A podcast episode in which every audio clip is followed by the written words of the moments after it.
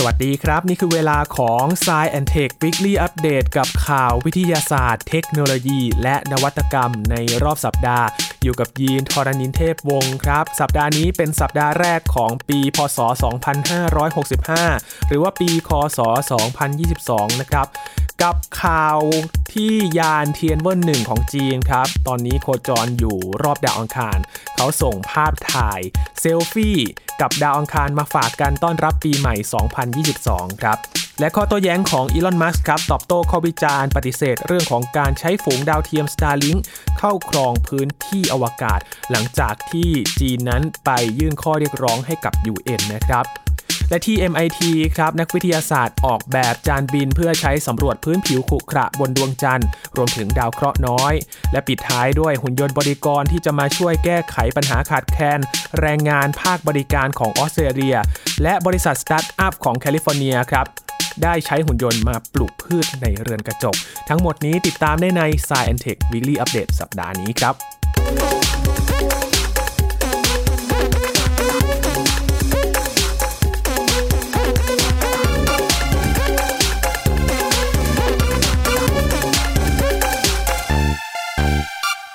ต้อนรับปีใหม่ปีพศ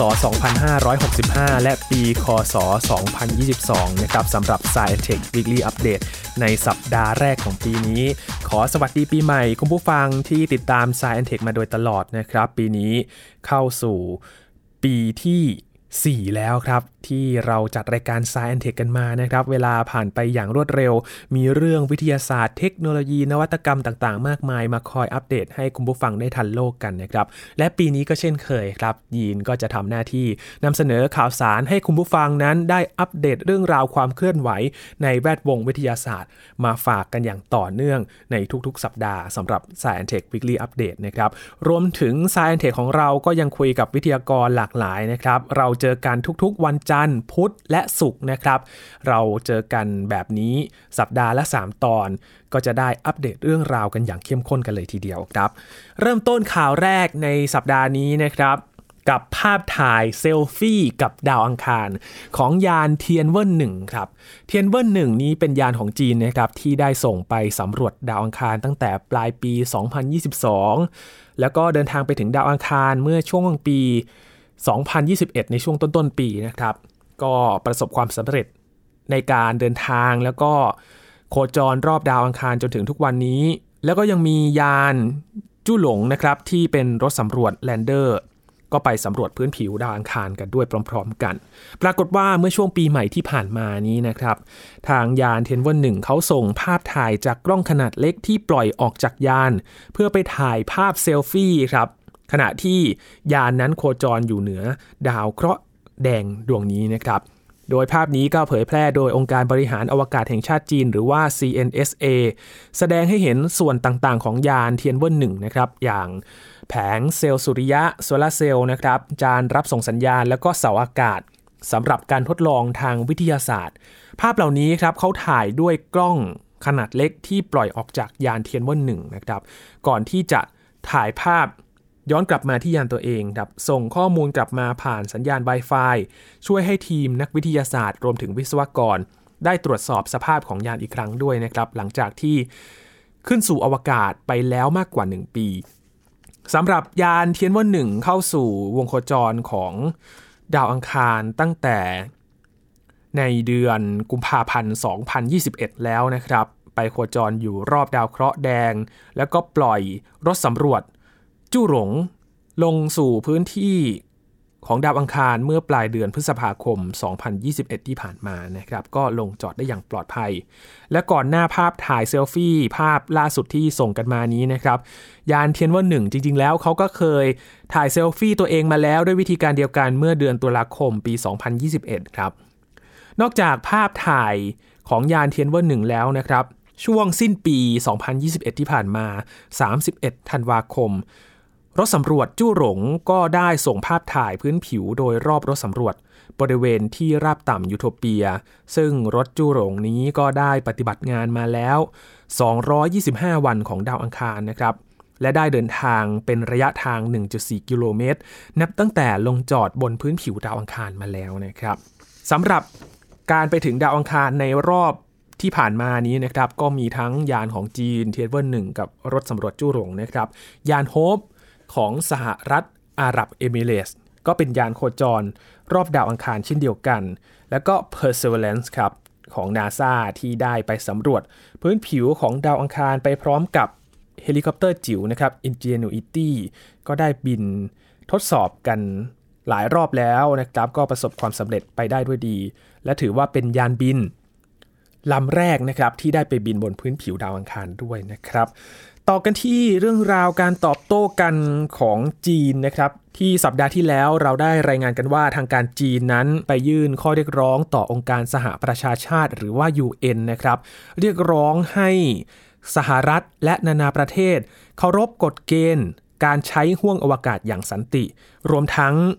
ย้ำเตือนให้องค์กรอวกาศ ภาครัฐ และภาคเอกชนของสหรัฐทำงานอย่างมีความรับผิดชอบและคำนึงถึงสวัสดิภาพของนักบินอวกาศจีนด้วย หลังจากที่มีรายงานครับว่า ดาวเทียม Starlink เกือบพุ่งชนสถานีอวกาศเทียนกงของจีนที่กำลังก่อสร้างอยู่ จนต้องเคลื่อนย้ายตำแหน่งหลบเพื่อความปลอดภัยถึง 2 ครั้งในปีเดียวนะครับทำให้อีลอน มัสครับ ผู้บริหารของ SpaceX เจ้าของโครงการดาวเทียม Starlink ที่เป็นเครือข่ายดาวเทียมอินเทอร์เน็ตความเร็วสูง ก็ได้ออกมาเปิดเผยและตอบโต้นะครับให้สัมภาษณ์ผ่านหนังสือพิมพ์ Financial Times โดยปฏิเสธข้อกล่าวหาจากจีน และองค์การอวกาศยุโรปรวมทั้งผู้ใช้สื่อสังคมออนไลน์ ที่มองว่าเขาใช้ฝูงดาวเทียมนี้ เข้าครอบครองพื้นที่อวกาศใกล้โลกเอาไว้แต่เพียงผู้เดียว เพื่อผลประโยชน์ทางธุรกิจ นอกจากนี้อีลอนมัสก์ยังบอกว่า อวกาศนั้นสุดแสนจะกว้างใหญ่ไพศาลและดาวเทียมก็มีขนาดเล็กมาก ดาวเทียมกว่าหมื่นล้านดวง สามารถอยู่ในวงโคจรใกล้โลกได้อย่างสบายนะครับสำหรับข้อกล่าวหาของนายโจเซฟอัชบาเชอร์ผู้อำนวยการใหญ่ขององค์การอวกาศยุโรป หรือว่า ESA ที่ระบุว่าฝูงดาวเทียม Starlink ซึ่งมีทั้งหมด 12,000 ดวง จะเข้าครอบครองพื้นที่อวกาศใกล้โลกที่มีอยู่อย่างจำกัด และจะขัดขวางไม่ให้บริษัทคู่แข่งรวมทั้งองค์กรอื่น ๆ นั้น สามารถปล่อยดาวเทียมขึ้นสู่วงโคจรโลกได้อีกอีลอน มัสก์ก็ชี้แจงเรื่องนี้ว่าตามสถานการณ์ที่เป็นอยู่ดาวเทียมของเราไม่ได้ไปกีดขวางใครเลย และเขาก็ไม่ได้ปิดกั้นผู้ใดจากการลงมือทำอะไรทั้งสิ้น และไม่ได้มีแผนการที่จะทำเช่นนั้นด้วย ฝูงดาวเทียมแค่ 2-3พันดวงนั้นเป็นเรื่องเล็กน้อยมาก ก็เหมือนกับเพิ่มรถยนต์ 2-3พันคันบนโลก ไม่ได้มีผลกระทบอะไรเลย นี่เป็นคำโต้แย้งของอีลอน มัสที่ให้สัมภาษณ์ผ่านหนังสือพิมพ์ Financial Times นะครับ อย่างไรก็ตามครับ ผู้เชี่ยวชาญหลายคนก็เชื่อว่าบรรดาดาวเทียม และสถานีอวกาศในวงโคจรโลกก็จะต้องเว้นระยะห่างระหว่างกันให้ไกลกว่าที่อีลอน มัสกล่าวอ้างเป็นอย่างมาก โดยก่อนหน้านี้ นักวิทยาศาสตร์บางส่วนก็ได้ออกมาเตือนว่ามีความเสี่ยงที่ดาวเทียมจะชนกันเพิ่มสูงขึ้น เพราะว่ามีจำนวนมากและอยู่กันอย่างแออัดเกินไป นักวิทยาศาสตร์กลุ่มนี้ยังเรียกร้องให้รัฐบาลของทุกประเทศในโลก เปิดเผยข้อมูลเกี่ยวกับดาวเทียมราว30,000 ดวง และขยะอวกาศอื่น ๆ ที่กำลังโคจรรอบโลกอยู่ในปัจจุบันด้วยนะครับก็เป็นการตอบโต้ หลังจากที่ทางการจีนยื่นข้อเรียกร้องไปยังสหประชาชาติเมื่อวันที่ 28 ธันวาคมที่ผ่านมา ที่มีการเปิดเผยของโฆษกกระทรวงการต่างประเทศของจีนนะครับ นี่ก็เป็นความคืบหน้าล่าสุดของกรณีข้อโต้แย้งที่เกิดขึ้นของดาวเทียม Starlink ครับ ต่อกันที่การพัฒนา การสำรวจอวกาศในสหรัฐอเมริกานะครับ มีทีมนักวิทยาศาสตร์ และวิศวกรด้านการบินในอวกาศ จากสถาบันเทคโนโลยีแห่งแมสซาชูเซตส์หรือว่า MIT ได้ออกแบบยานบินสำรวจเหนือบริเวณพื้นที่ที่เป็นพื้นผิวขรุขระของดาวต่างๆครับ อย่างเช่น พื้นผิวบนดวงจันทร์หรือดาวเคราะห์น้อย โดยยานนี้มีลักษณะคล้ายกับจานบินของเอเลี่ยนในภาพยนตร์ครับ สามารถยก ตัวลอยขึ้นเหนือพื้น แม้ไม่ได้มีอากาศอยู่เลยก็ตามครับ งานวิจัยนี้ได้ตีพิมพ์ในวารสาร Journal of Spacecraft and Rockets นะครับระบุว่าจานบินดังกล่าวใช้พลังงานจากสนามไฟฟ้า ซึ่งจะเกิดขึ้นเมื่อยามที่แสงอาทิตย์ส่องมา โดนตัวยานหรือว่าสัมผัสเข้ากับพลาสมาพลังงานสูงจากลมสุริยะ โดยประจุไฟฟ้าจะช่วยยกจานบินให้ลอยขึ้นเหนือพื้นได้นะครับ เช่นเดียวกับ ที่สามารถทำให้ฝุ่นผงบนพื้นผิวดวงจันทร์ลอยขึ้นสูงได้กว่า 1 เมตร ตัวยานทำจากวัสดุที่เรียกว่าไมล่าครับ ซึ่งจะกักเก็บประจุไฟฟ้าไว้เมื่อโดนแสงอาทิตย์ ทั้งยังปล่อยลำไอออนขนาดเล็ก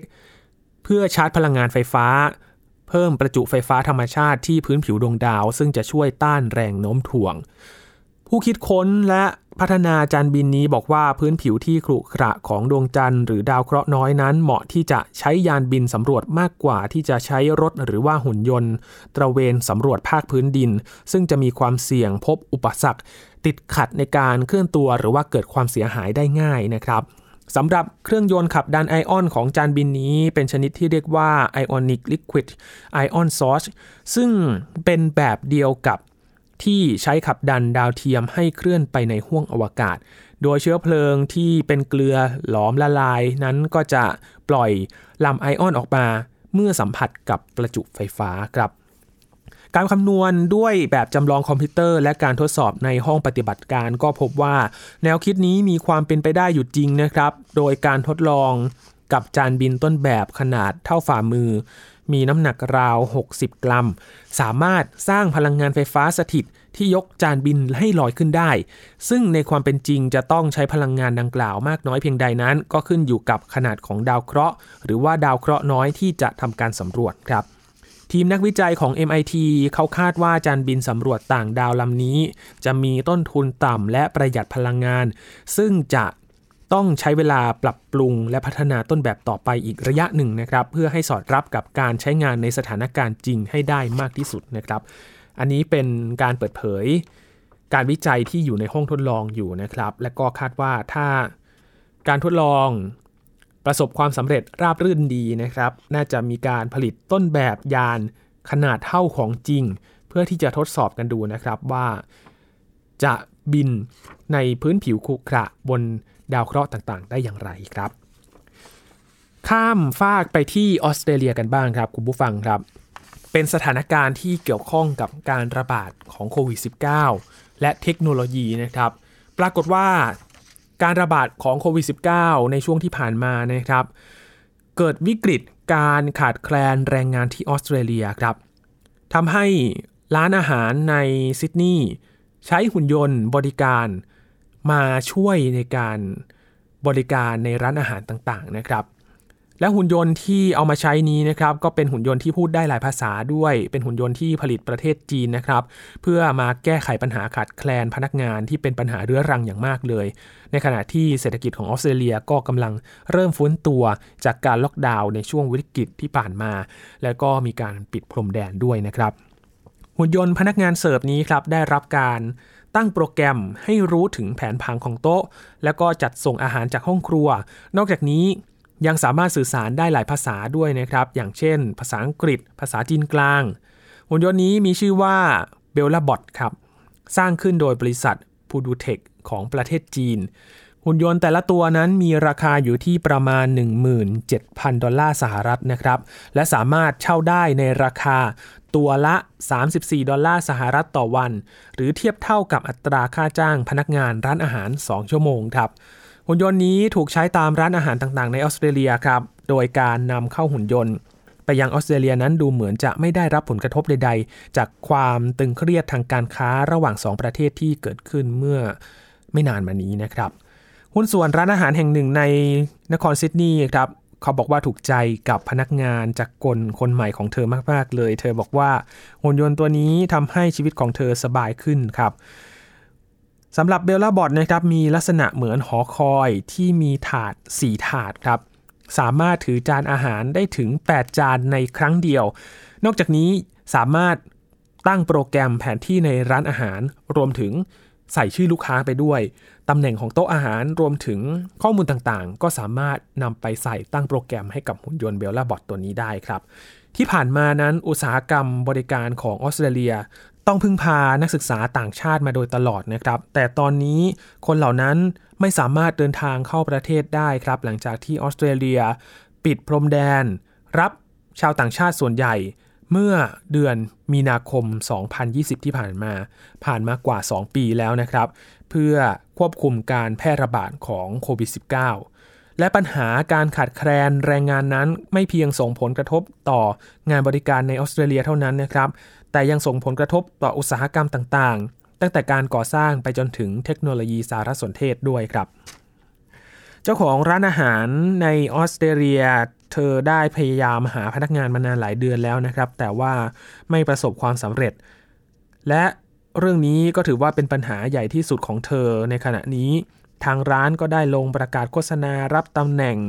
พ่อครัวแม่ครัวพนักงานเสิร์ฟผู้ช่วยในครัวมาเป็นเวลา 6 เดือนแล้ว แต่ไม่มีผู้สมัครเลย แม้ว่าจะเสนอราคาค่าแรงที่สูงก็ตาม และก็มีโบนัสให้ด้วย ก็ยังไม่ได้รับการตอบรับที่ดีสักเท่าไหร่ครับ อย่างไรก็ตามครับปัญหาการขาดแคลนแรงงานน่าจะเบาลงเมื่อออสเตรเลียนั้นเปิดพรมแดนรับชาวต่างชาติอีกครั้ง แต่นักวิเคราะห์ก็คาดว่าตำแหน่งงานก็ยังคงว่างอยู่จำนวนมากนะครับ ทางกลุ่มนายจ้างก็ได้เรียกร้องให้รัฐบาลออสเตรเลียนั้น รับแรงงานข้ามชาติเพิ่มขึ้น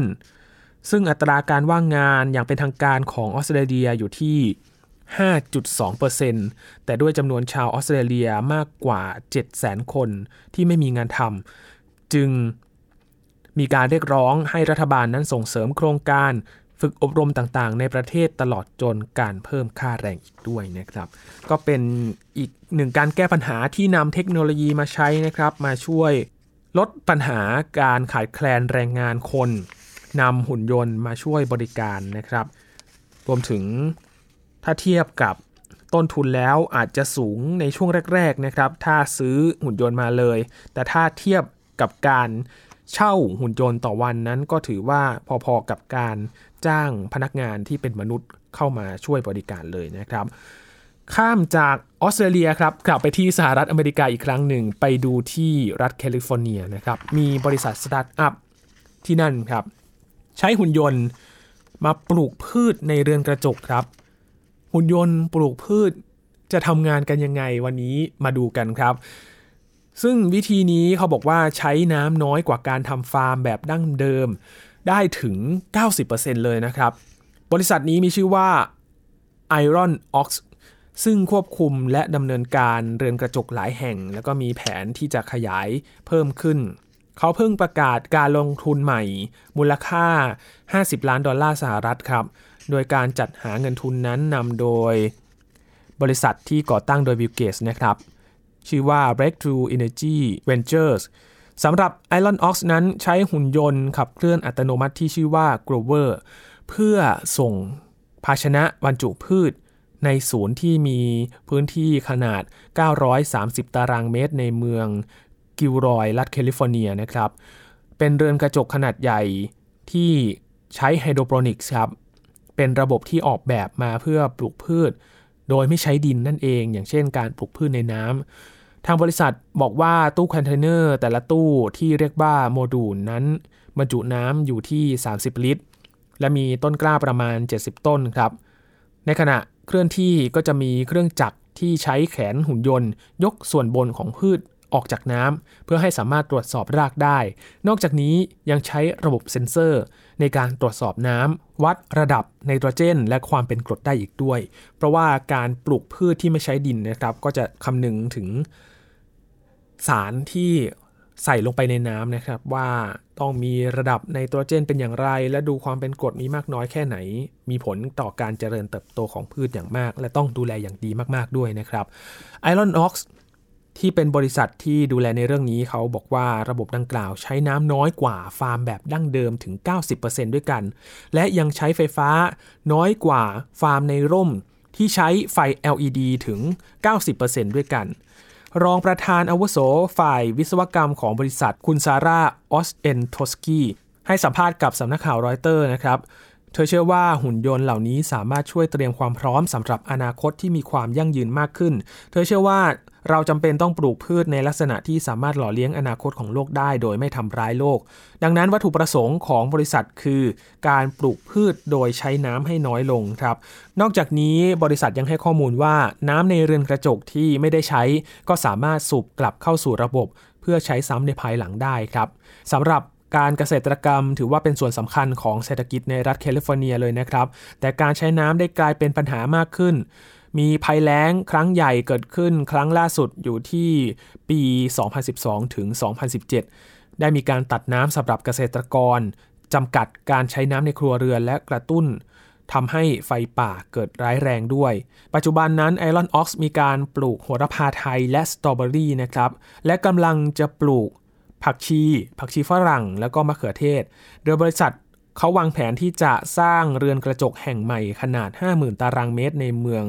ล็อกฮาร์ดที่รัฐเท็กซัสที่นั่นก็จะมีหุ่นยนต์เคลื่อนที่ได้ประมาณ 5,400 โมดูลด้วยกันนะครับ นอกจากนี้ระบบดังกล่าวยังมีสถานีตรวจสอบอีกแห่งที่ใช้กล้องเหนือศีรษะ เพื่อจับภาพสามมิติของพืช นักวิทยาศาสตร์เขาก็จะใช้ข้อมูลนี้แหละครับ เพื่อศึกษาระดับการผลิตพืชผล คุณแบรนดอนอเล็กซานเดอร์ CEO ของ Iron Ox กล่าวว่าเขาต้องการให้พืชแต่ละต้น ได้รับสิ่งที่ต้องการอย่างแท้จริง หลังจากที่เซนเซอร์นั้นตรวจสอบพืชแล้วนะครับ ระบบก็จะให้คำแนะนำสำหรับสิ่งที่พืชต้องการ ทางด้านคุณซาร่าก็ยังบอกว่า การใช้หุ่นยนต์ปลูกต้นไม้ในเรือนกระจก จะขยายตัวในอีกไม่กี่ปีข้างหน้าครับ เพื่อที่จะกลายเป็นโมเดล ที่ปรับขนาดได้ เธอคิดว่าเป็นวิธีการที่น่าสนใจมากครับ ที่จะนำเทคโนโลยีสมัยใหม่ มาใช้ในสภาพแวดล้อมที่มีการควบคุมเพื่อการเกษตร และช่วยให้ปลูกพืชผักด้วยวิธีที่แตกต่างไม่เหมือนใครด้วยนะครับก็เป็นวิธีการที่น่าสนใจนะครับ พูดถึงการปลูกพืชแบบไม่ใช้ดิน ก็เป็นการปลูกพืชที่ต้นทุนสูงพอสมควรนะครับ ถ้าเราจะจ้างแรงงานคนเข้ามาอีก ก็อาจจะ ใช้ต้นทุนค่าแรงที่เพิ่มขึ้น แต่ว่าถ้าหากใช้หุ่นยนต์เข้ามา การลงทุนอาจจะสูงในช่วงแรกนะครับ แต่ว่าถ้าเราลงทุนในครั้งแรก แล้วก็มองในระยะยาว อาจจะทำให้ต้นทุนนั้นถูกลงมา และก็ได้ผลผลิตที่มีคุณภาพมากขึ้นด้วยนะครับ ด้วยการใช้หุ่นยนต์ในระบบนี้มาช่วยดูแลพืชในเรือนกระจกนั่นเองนะครับ นี่คือข่าวที่เรามาฝากกันในสัปดาห์นี้สำหรับ Science Tech Weekly Update นะครับ คุณผู้ฟังติดตามรายการกันได้ที่ www.thaipbspodcast.com ครับ รวมถึงพอดแคสต์ช่องทางต่างๆ ที่คุณกำลังรับฟังอยู่นะครับ อัปเดตเรื่องราววิทยาศาสตร์เทคโนโลยี และนวัตกรรมกับเราได้ที่นี่ทุกที่ทุกเวลากับไทย PBS Podcast นะครับ ในปี 2022 นี้ย้ำกันอีกครั้งหนึ่งครับ s i e n Tech Weekly Update ยังเจอกันทุกวันศุกร์แน่นอนครับ แต่ว่า s i e n Tech เราจะเจอกันทุกวันจันทร์และวันพุธนะครับ สัปดาห์หนึ่งก็จะเจอกัน 3 ตอน